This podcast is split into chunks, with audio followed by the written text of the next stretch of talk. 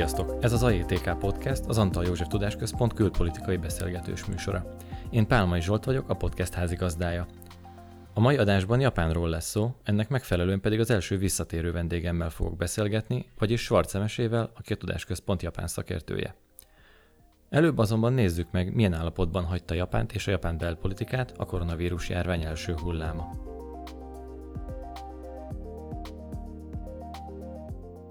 A koronavírus világjárványt Japán is megszenvedte, ám egy kicsit máshogyan, mint azt sokan elsőre gondolnák. Elmondható, hogy a kialakult vészhelyzetet a központi kormányzat, az Abe Shinzo által vezetett liberális demokrata párt és koalíciós partnere a végeredményt tekintve sikerrel kezelte, hiszen jelenleg ezer alatt van a halálos áldozatok száma. Azonban a kormányzat bizonytalan válaszreakciókat is produkált. Előbb a Diamond Princess nevű hajó karanténja körül merültek fel szabálytalanságok és a vírus terjedését inkább elősegítő intézkedések, majd a márciusi második hullám alatt tisztázatlan feladatkörök és az iránymutatás hiánya vonta az emberek figyelmét a kormányzó párt felkészületlenségére. A járványkezelés megfelelő módja után kutatva a kormány több helyi önkormányzati vagy kormányzói szintű hatósággal került konfliktusba amiatt, hogy nincs tisztázva tulajdonképpen mennyi tényleges hatalma is van egy prefekturális vezetőnek korlátozó intézkedések bevezetéséhez. Ebben a kérdésben folyamatos álló háború alakult ki a fővárosi kormányzó Koike Juriko és az Abe kormányzat között. Míg Koike minél előbb be akarta záratni a vendéglátóipari egységeket, a kormány a japán gazdaság jelenlegi gyenge helyzetét szem előtt tartva inkább azon dolgozott, hogy a kormányzó kezeit megkötve fenntartsa a gazdasági aktivitást. Ugyanez a jelenség Osaka prefektúra esetében fordítva sült el. Míg a kormányzó arra panaszkodott, hogy semmilyen iránymutatást nem kapott a korlátozó intézkedésekre vonatkozólag a kormánytól, a B kijelentették, hogy ez kormányzói jog és feladatkör. A tisztázatlan irányvonalak a kormánykoalíciót belülről is gyengíteni kezdték. A kisebbik koalíciós partner, a Komeito párt vezetői javasolták, hogy a költségvetésből szakítsanak le egy darabot a járvány miatt nehéz helyzetbe kerültek számára. Az ABE vezette LDP ebben a kérdéskörben a Komeito ízlésének nem megfelelően szűkítette le az erre jogosultak körét, mire a Komeito ultimátumot adott a miniszterelnöknek. Vagy mindenki számára elérhetővé teszi a segét, vagy kilépnek a koalícióból. ABE végül engedett a nyomásnak. A járványnak köszönhetően az LDP tehát egy háromfrontos háború csapdájába esett. Egyszerre kell helyrehozni a helyszintű vezetőkkel a kapcsolatot, a koalíciós partnerrel elkerülni a vállópert, és eközben rohamosan eső támogatottsági arányt is feltornázni.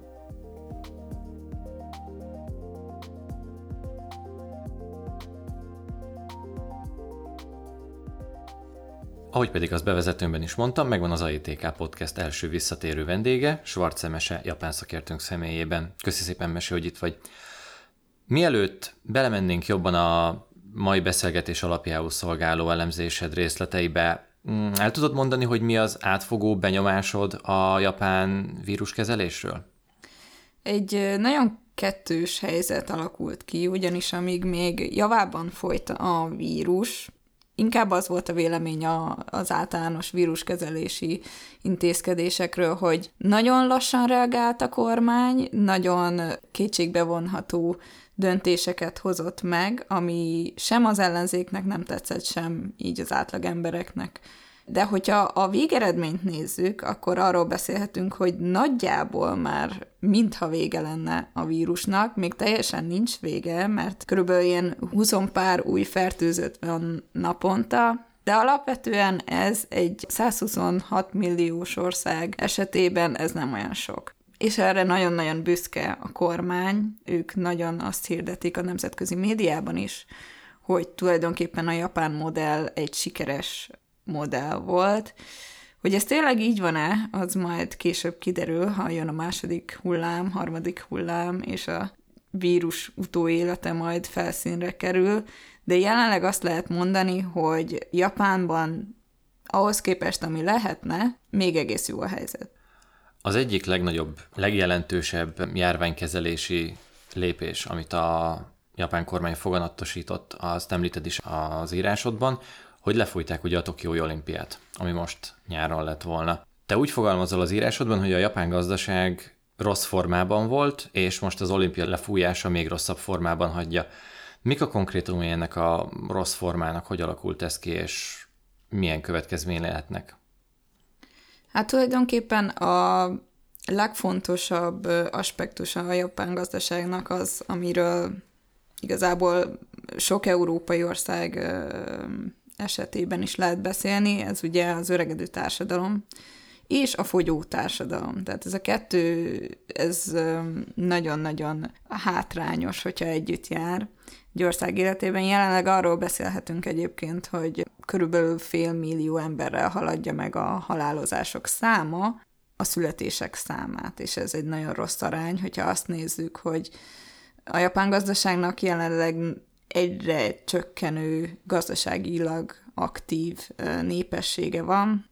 Ezt nyilván a robotizáció tudná valamennyire segíteni, de olyan mértékben nem, amivel fent tudják tartani azt a nyugdíjrendszert, ami jelenleg életben van. És hát arról nem is beszélve, hogy az emberek egyre tovább élnek, tehát amikor ilyen 110 éves embereket kell eltartani az már nem csak a nyugdíjrendszert rogyasztja meg, de az egészségügyi rendszert is. Na most ehhez még hozzá jön az is, hogy Japán kb. 2014 óta a legnagyobb államadósággal rendelkező állam, és az is mutatja, hogy mennyire nincsen pénz az államkincstárban, hogy a jelenlegi tulajdonképpen post-covid intézkedések, gazdasági intézkedések, amik egy újra gondolt költségvetési tervet jelentenek, az mind az államadóság cehére megy tulajdonképpen, tehát azt növeli, és már így is Japán, ha jól tudom, még mindig a legeladósodott állam, és ez nagyon rossz dolgokat vetít előre a jövő szempontjából, főleg ha arra gondolunk, hogy csak azért, mert idén el kellett halasztani az olimpiát, attól még meg kell tartani jövőre és hogyha nem lesz pénzük, nem lesz pénze az államnak, akkor nem tudni, hogy mi lesz. Hogyan fogadta egyébként a japán társadalom az olimpia lefújását? Mm, alapvetően nyilván volt egyfajta csalódottság, mert arról lehet beszélni, hogy tényleg nagyon várták a japánok, hogy ez megtörténjen, de azért a realitások talaján maradt mindenki, tehát úgy, hogy már ők is érzékelték azt, hogy bár jóval később, mint a világ nagy része, de ők is bele vannak kényszerítve egy ilyen otthonról dolgozós életvitelbe, így azért ők sem akarták volna megtartani, de minden esetre egyetértettek a kormányjal, annak ellenére, hogy sokakban felmerült az is, hogy jóval előbb is ki lehetett volna jelenteni azt, hogy elhalasztják. Tehát a, a kormány megtett mindent azért, hogy az utolsó pillanatig, hogy megtartassák az olimpiát, de végül, amikor különböző országok bejelentették, hogy nem kívánnak részt venni az olimpián ilyen körülmények között, akkor jött meg az a lépés, hogy jó, akkor elhalasztják. Nem tudok borzasztó sokat a japán belpolitikáról, de az egyik dolog, ami így igazságnak tűnik, az az, hogy a második világháború után létrejött politikai rendben a jelenleg Abe Shinzo által vezetett liberális demokrata párt szinte egyeduralkodónak tekinthető. És mégis azt írott, hogy most a járványügyi intézkedések próbára tették az LDP-nek a kapcsolatát a kisebbik kormányzó koalíciós párttal, a Kumeitóval. Miért van szükség egyáltalán a béknek egy koalíciós partnerre, és hogy jött létre ez a szövetség? Ez a szövetség körülbelül a 90-es évek végétől van életben, azóta minden LDP vezette kormány koalícióban van a Komájtóval.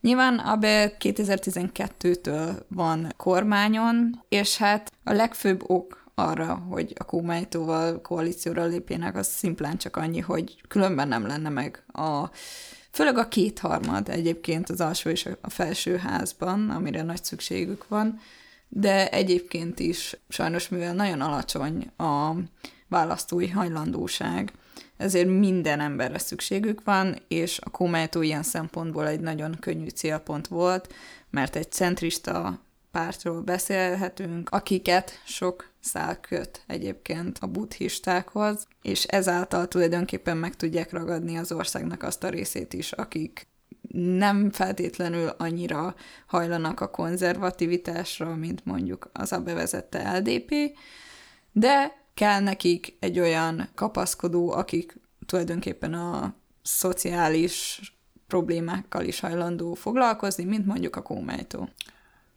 A járványkezelésnek említetted, hogy voltak olyan aspektusai, amik negatív visszhangot váltottak ki a társadalom és a választók részéről, olyan mértékben ráadásul, hogy elindult a spekuláció egy esetleges abeutódról. Mik voltak konkrétan ezek a kritikák?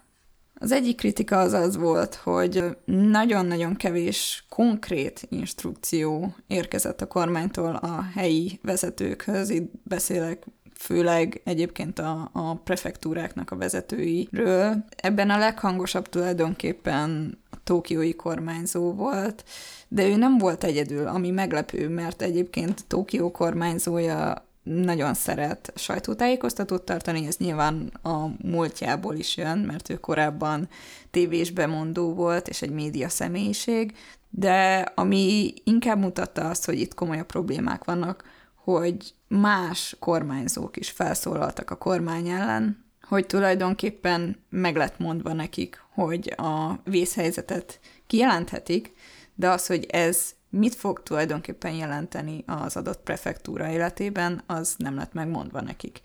És innentől kezdve kérdőjel lehet az, hogy mennyire erős valójában a központi kormányzatnak a, a marka, mennyire erősen tudja irányítani minden 47 prefektúrát, és tulajdonképpen a közemberek számára a legfontosabb az LDP támogatásában mindig is az volt, hogy erős marokkal irányítják az országot. Legyen akár mekkora is ez a párt, mindig egyetértés van abban, hogy egy LDP-s vezető az biztosan jól fogja irányítani az adott területet. Az ABE kormány megítélése, ha jól értem, jelenleg történelmi mélyponton van. 29%-ra mérték azokat, akik e, egyetértenek a kormányzással összességében. És mint arról már szó esett, ez is spekulációra ad okot azzal kapcsolatban, hogy ki lehet majd Abénak az utódja. Van bárki, akire ezen a ponton érdemes odafigyelni, és hogyha nem, akkor hogyan fenntartható mégis egy ilyen alacsony e, elfogadottsági ráta? Hát egyrészt nem, hogy az utóbbi kérdésedre válaszoljak, nem fenntartható egyébként, mert amikor legutoljára volt Abe kormányon, az 2006-ban volt, akkor ennél magasabb volt a támogatottsága, igaz kevéssel, és mégis megbukott. Tehát ez a 30% környék az, amikor elkezdenek félni a különböző vezetők, mert ez az, amikor már ez túl alacsony ahhoz, hogy, hogy innen valahogy visszakerüljenek az emberek kegyeibe. De hogy az utódról beszéljünk, ez egy érdekes kérdés, mert körülbelül 2017-ben kezdtek el spekulálni az emberek arról, hogy az akkori külügyminisztere, Kishida Fumio lesz majd talán egy olyan ember, aki szembeszáll AB-val, és majd meg fogja dönteni. Ez a, főleg azért volt realisztikus, mert Kishida több ponton is szembe ment a befő politikáival, főleg egyébként az ilyen külkapcsolatok terén voltak összetűzéseik, és ezért gondolták az emberek azt, hogy majd Kishida lesz az, aki tovább tudja vinni az LDP-nek azt az eszenciáját, amit egyébként Abe is képvisel, viszont egy sokkal liberálisabb gondolkodásban. Na most, ami jelenleg történik, az nem pontosan ez, ugyanis Kiseda nem száll szembe AB-val, azt megtette volna az előző választásokon is, de nem tette. Ő kijelentette, hogy ő tulajdonképpen visszavonul, visszaadja a miniszteri címét, amiről ugyan nem derült ki, hogy, hogy visszaadta-e, vagy lemondatta az ABE, de ehelyett egy nagyon prominens pozíciót foglalt el a párton belül. Mégpedig egy olyan pozíciót, ami tulajdonképpen a pártnak a fő politikai irányvonalait alakítja ki. És ezért, ami most történik, azért spekulálnak újra az emberek arról, hogy Kisida lesz majd valószínűleg Abe utódja, mert nem fogja megkérdőjelezni Abe uralmát, úgymond, viszont egy tökéletes folytatója lesz Abe fő politikájának, mert tulajdonképpen nagyon sok mindenben egyetértenek, egy nagyon visszafogott és csendes személyről van szó, aki nem tűnik úgy, mint hogyha túl sok botrányba keveredne, ami fontos, mert Abe jelenleg nem túl jól áll az ilyesfajta botrányok terén, és a japánoknak az a legfontosabb, hogy valaki stabil legyen, aki a külkapcsolatokat fent tudja tartani, és emellett kerüli a botrányokat. Mik egyébként azok a botrányok a bekörül, amik most meghatározzák a közbeszédet? A mostani legfontosabb botránya, ami egyébként pont így a koronavírus lecsengése után kezdett hangot kapni, az az ügyészekkel kapcsolatos, ugyanis volt egy ilyen kezdeményezése a kormánynak, hogy az ügyészeknek a hivatali idejét meghosszabbítsa törvény által, ami azért volt problematikus, mert a főügyész, a jelenlegi főügyész, az köztudottan AB-nak egy nagyon jó barátja, és nagyon sokaknak ez a döntése egy nagyon nepotista irányba vitte volna el a főügyészeknek a karrierjét, ugyanis minél tovább vannak hivatalban, annál inkább lehet rájuk nyomást gyakorolni. Na most nem sikerült végül ezt a tervét véghez vinnie, de ebben nagyon nagy szerepet vállalt a, az ellenzék is, valamint a közemberek véleménye is a dologról. Na most hát itt fontos tudni azért, hogy az AB-nak már ez sorozatban nagyon sokadik botránya. És ez volt tulajdonképpen még a legenyhébb, ha lehet ilyet mondani. A legtöbb botránya egyébként főleg pénzzel kapcsolatos, nem sikkasztás, de, de voltak különböző öm, olyan döntései, amikről kiderült, hogy hogy preferenciális bánásmódot nyújtott olyan embereknek, akiknek egyébként nem jutott volna más esetben. Úgyhogy nagyon fontos lesz a jövő szempontjából, hogy Abe a ciklusa végéig most már próbálja kerülni a botrányokat. Nyilván azt könnyebb gondolni, mint meg is tenni, mert ebben sajnos vagy nem sajnos, de a média elég nagy szerepet vállal, hogy minden szennyes kiteregessen. Gondolom akkor ennek az egyik következménye az, amit szintén említesz az elemzésedben, hogy megnövekedett az érdeklődés a japán emberek részéről a politika iránt. Szerinted ez lehet maradandó, lehet bármi komolyabb következménye, és úgy általában a japánok mennyire aktívak politikailag? Mm, sajnos azt kell mondanom, hogy én erősen kétlem azt, hogy ez egy maradandó dolog lenne, ugyanis a legfőbb ok, miért elkezdtek érdeklődni az emberek, az csak is a koronavírus miatt volt, és hogy a kormányzók nagyon aktív szerepet vállaltak abban, hogy tájékoztassák az embereket a jelenlegi helyzetről, ha már a központi kormányzat nem tette ezt meg, és ezért kapták föl a fejüket az emberek. De alapvetően arról lehet beszélni, hogy a legtöbb választás amin részt lehet venni, az alig haladja meg az 50%-ot, tehát nagyon-nagyon komolyan egy ilyen apolitikus társadalom jött létre most így a, az új erában tulajdonképpen. Sajnos nagyon hozzászoktak az emberek ahhoz, hogy az LDP már nagyon régóta fenntartja a hatalmát, és ezáltal úgymond, ha valami régóta fennáll, az valószínűleg megbízható. Na most, hogy ez mennyire igaz vagy sem, az más kérdés, azt a jövő eldönti, de én erősen kétlem, hogy a jövő évben már sokat fognak foglalkozni az emberek a politikával. Mindeközben pedig egyes előrejelzések szerint Japán a háború utáni időszak legkomolyabb gazdasági recessziója felé csúszik éppen. Ebbe az időszakban ugye beletartozik a, az úgynevezett elvesztett 10 év vagy 20 év is, ami a 80-as évek után fektette meg elég rendesen a japán gazdaságot. Mennyire komoly a baj? Minden előrejelzés azt mondja, hogy elég komoly a baj, bár Abe Shinzo-nak az Abenomics nevezetű gazdasági programja rengeteget segített tényleg az országon ahhoz, hogy, hogy valahogy kikecmeregjen ebből a recesszióból, amiben még egyébként a 2010-es évek elején is benne volt, de úgy tűnik, hogy mivel nem voltak komoly strukturális változtatások, ezért sajnos nem sikerült maradandóvá tenni ezt a jelenlegi eh, stabilitásnak nevezhető valamit, ami van a gazdaságban. De ugye mivel ezt világszinten érezzük, hogy valami fajta gazdasági válság jön. Ez Japánban még érezhetőbb, ugyanis amit mondtam is, hogy, hogy a gazdasági aktivitás az nagyon alacsony, nagyon alacsony a fogyasztói kedv, amin sokat rontott az is, hogy, hogy megemelték a fogyasztási adót. Épp ezért minél tovább fog csökkenni a népesség, annál rosszabb lesz a helyzet. És ezen valószínűleg az, most már az olimpia sem biztos, hogy fog segíteni, főleg, hogyha a gazdasági előrejelzéseknek hihetünk, és idén már megkezdődik a válság, akkor egy válságban megrendezni olimpiát, én nem gondolom, hogy annyira könnyű lesz az ország helyzete a jövő évben sem.